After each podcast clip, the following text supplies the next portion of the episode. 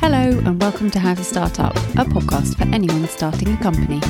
This is a collection of conversations with people who have all successfully started, run, and even sold their own companies, sharing not only professional but personal experiences on what we should be doing now, next, or never hosted by me, Juliet Fallowfield, founder of PR consultancy for startups Fallowfield and Mason.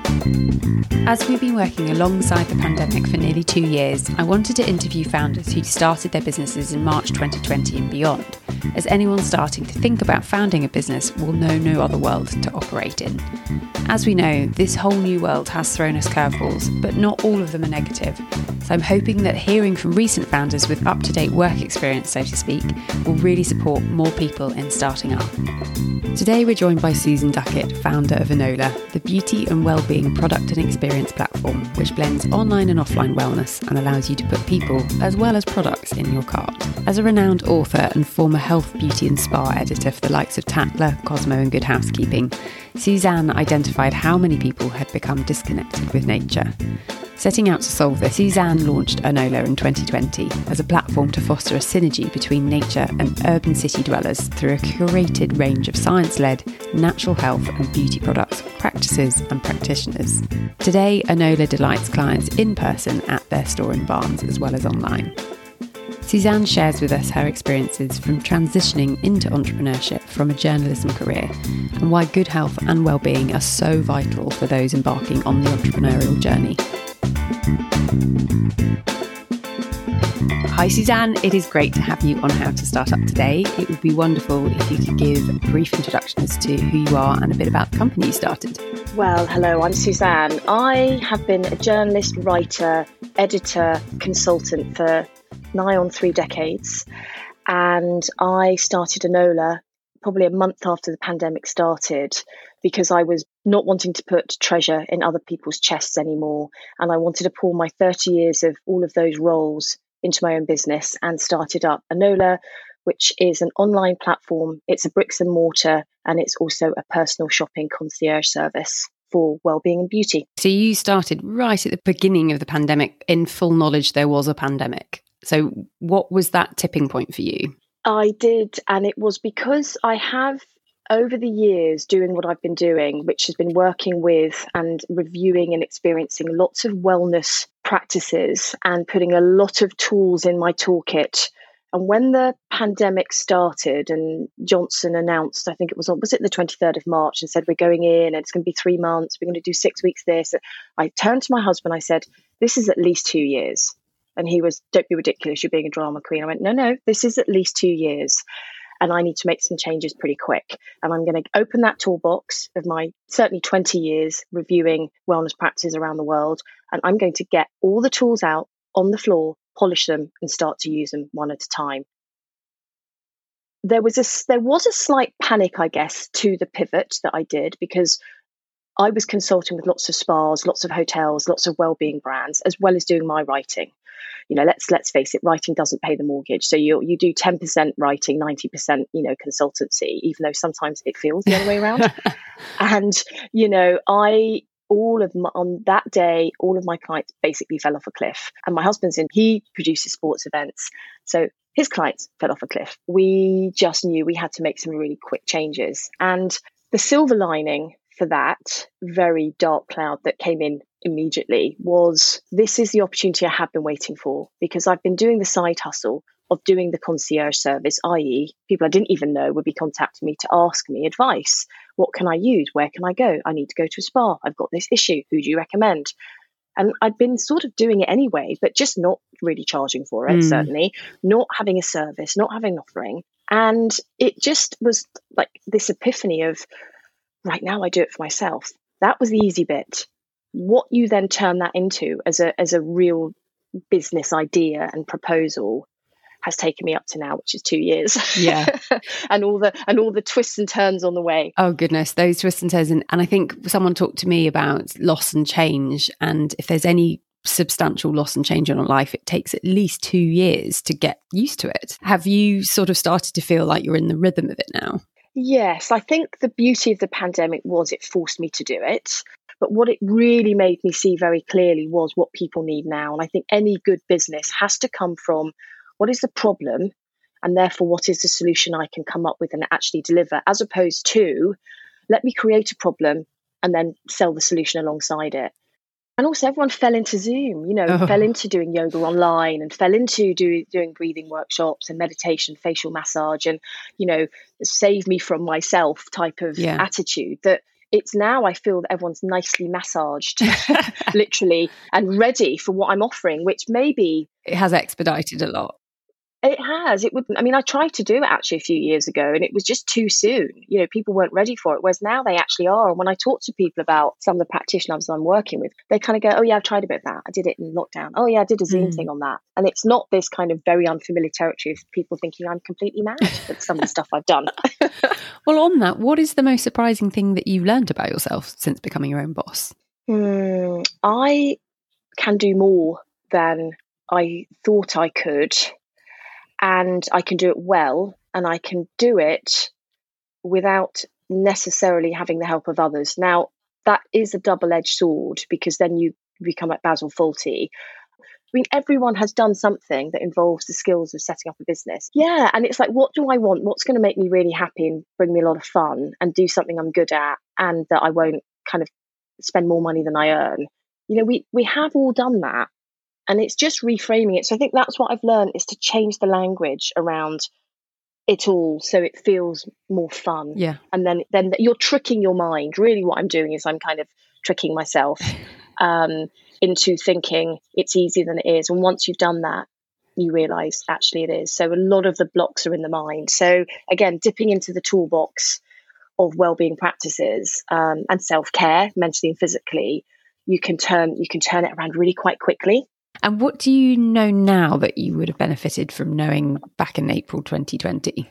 I think don't just run and, and run into a thousand different directions and not have some kind of timeline. You know, just sit down, take a breath, and just even if it's three months at a time yeah just just be a little bit more methodical. It's not my skill. It's something i have had to learn because you also get overexcited about it as well. You do. And i acted again i forgot that i was on my own. And while i am very capable and very resilient and resourceful i would sort of behave as if i still had that invisible team around me and try and take on the world and try to be this blue chip prestige publishing house when there's me, myself, and I.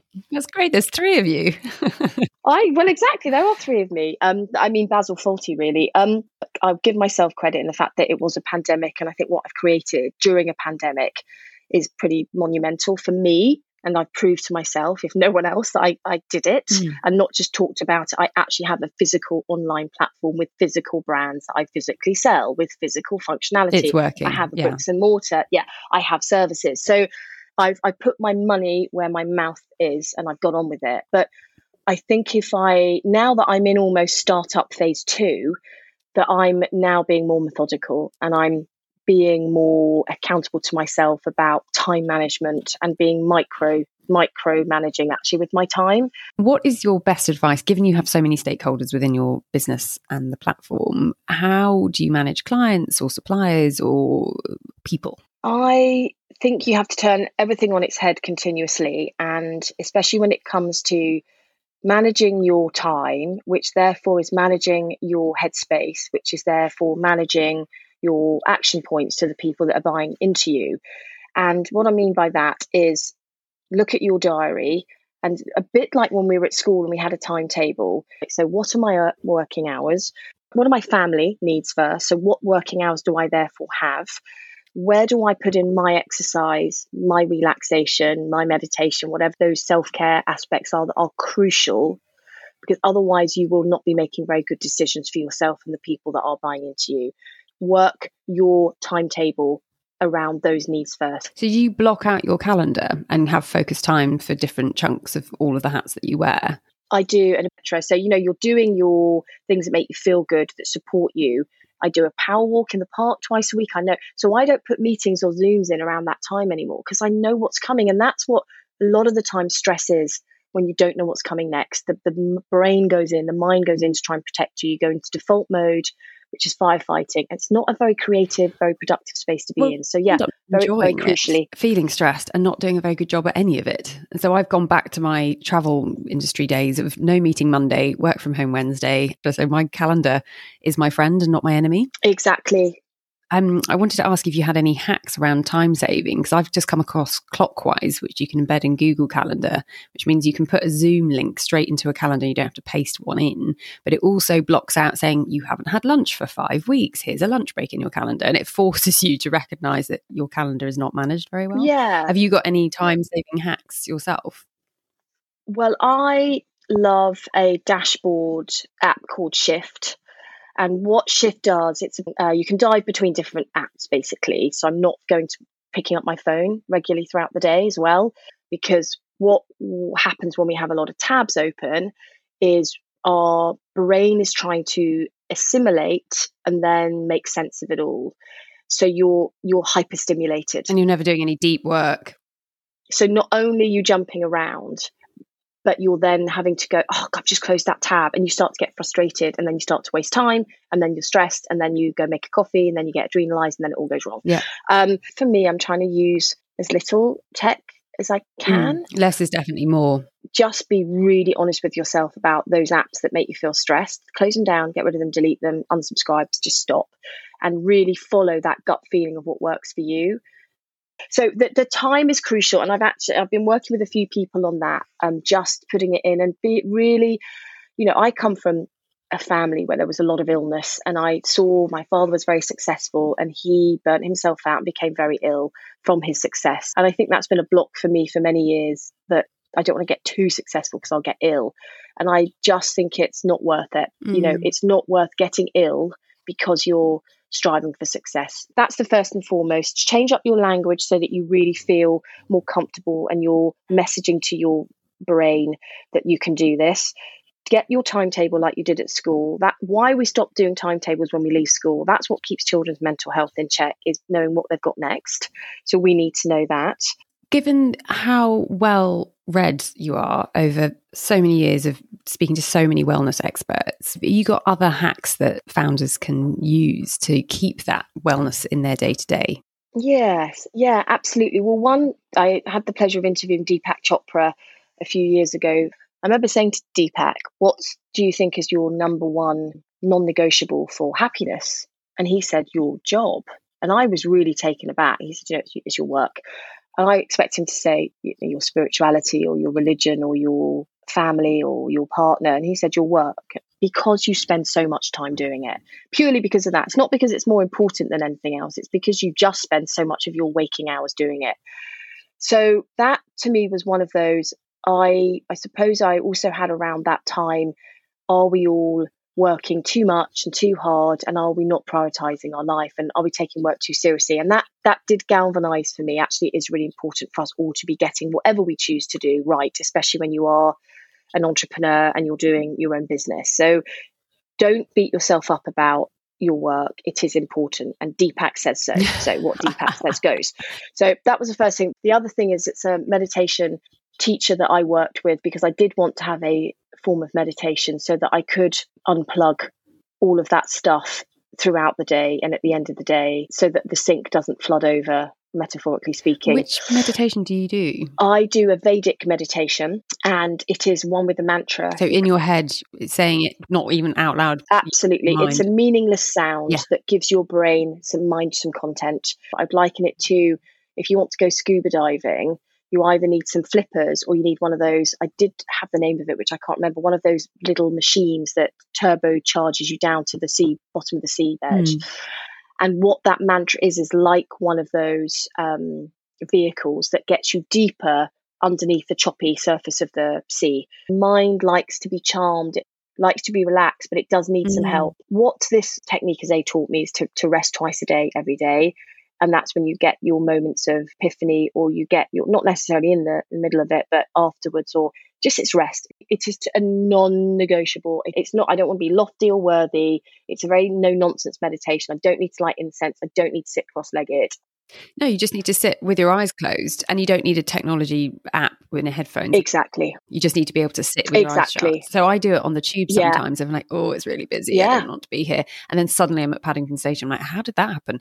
And then you come out I of know. it going, well, that's actually not a problem. That problem's now solved. And the rest I'm just going to deal with later. And it is magic. It is. Are there any last golden nugget pieces of advice that you'd like to share with a new founder? I think it's important that nature and syncing with the months is really important because we are all completely seasonally tuned. So, whatever you're offering, if you can flow with those seasons, I think that's really important. And it is one, again, a slightly more esoteric sounding tip. But if you want to have meetings, go go around the kind of the full moon because that's when people are much more open and they're much more up for talking, sharing, and being full to the ideas. Really? You know, certain times of the month.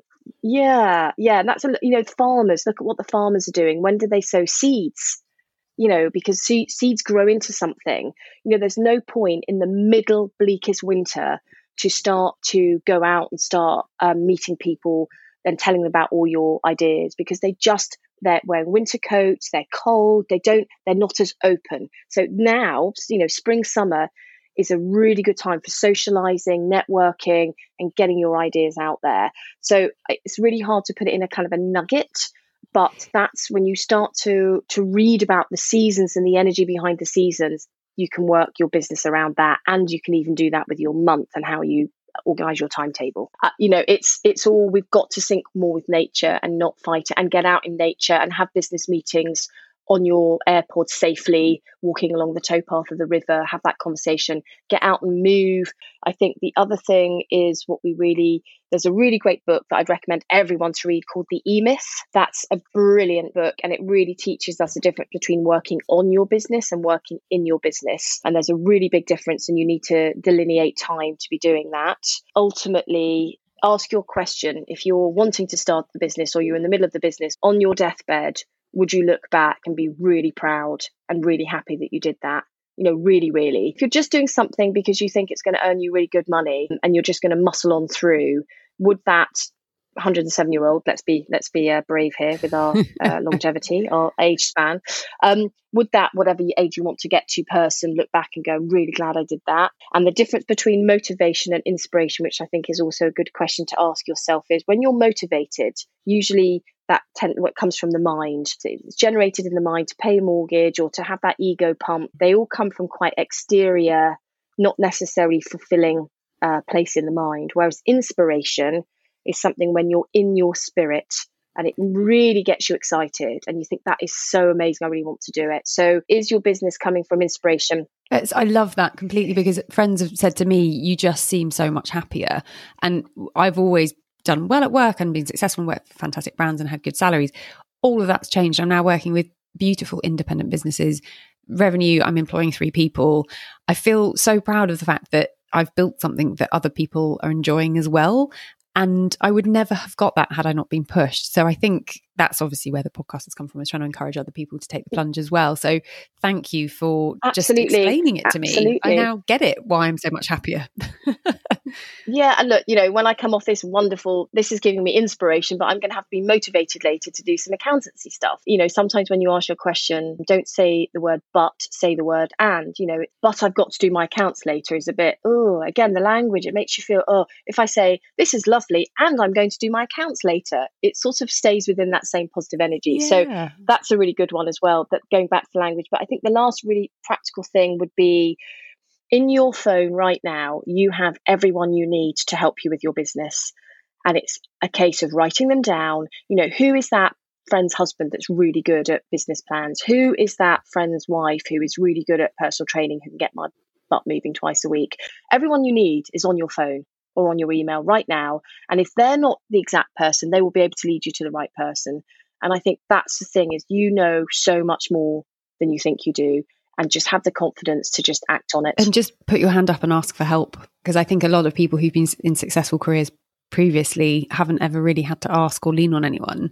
And it isn't leaning because people are genuinely excited to help you, which is something that I've been completely bowled over with this podcast. People like, absolutely, what do you need? I was like, wow, it's really humbling actually. Yeah. And you don't necessarily have to think, well, what's in it for them? Because And they can say no if they don't want to. they they like being asked for advice. And I think with me, with certainly with the Enola concierge, is, is really about I've created this based on around sort of emotion and the locomotion and how do you link them both together and how do I do my business so that it works for me and for others and it, and it makes me happy and so what areas are in there that i need a bit of help with and it changes things change and it's okay if again seasons nature is what it does it changes and you just just adapt and you just move with Yeah. it and you just flow with it And that's okay. and the only continuity is you and being darn grateful that we've got any of these things to even play with Yeah, I'm a, I've got some really practical, no nonsense stuff going on, and then I've got this magical, um, you know, how do you tap into that as well? Your source, you know, what is the source that that is gonna is gonna, and I mean that as in S O U R C E, by the way, not H P. How do we get that gold going on in there as well? So it's really exciting times, and um, we're all here to help each other. Thank you, Suzanne, so much for your time today. It's been great chatting to you. Thanks for asking me. It's been lovely to to hear your questions. So thank you. If you'd like to contact Suzanne, you'll find all of her details in the show notes, along with links to the platforms she's mentioned and a recap of the advice that she has so kindly shared. Thank you for listening to How to Start Up. I hope these conversations offer you some confidence, encouragement, and reassurance that you're on the right track. If you've enjoyed this podcast, I'd be so appreciative if you were to rate, review, and subscribe, as it will really help other people starting a company discover it.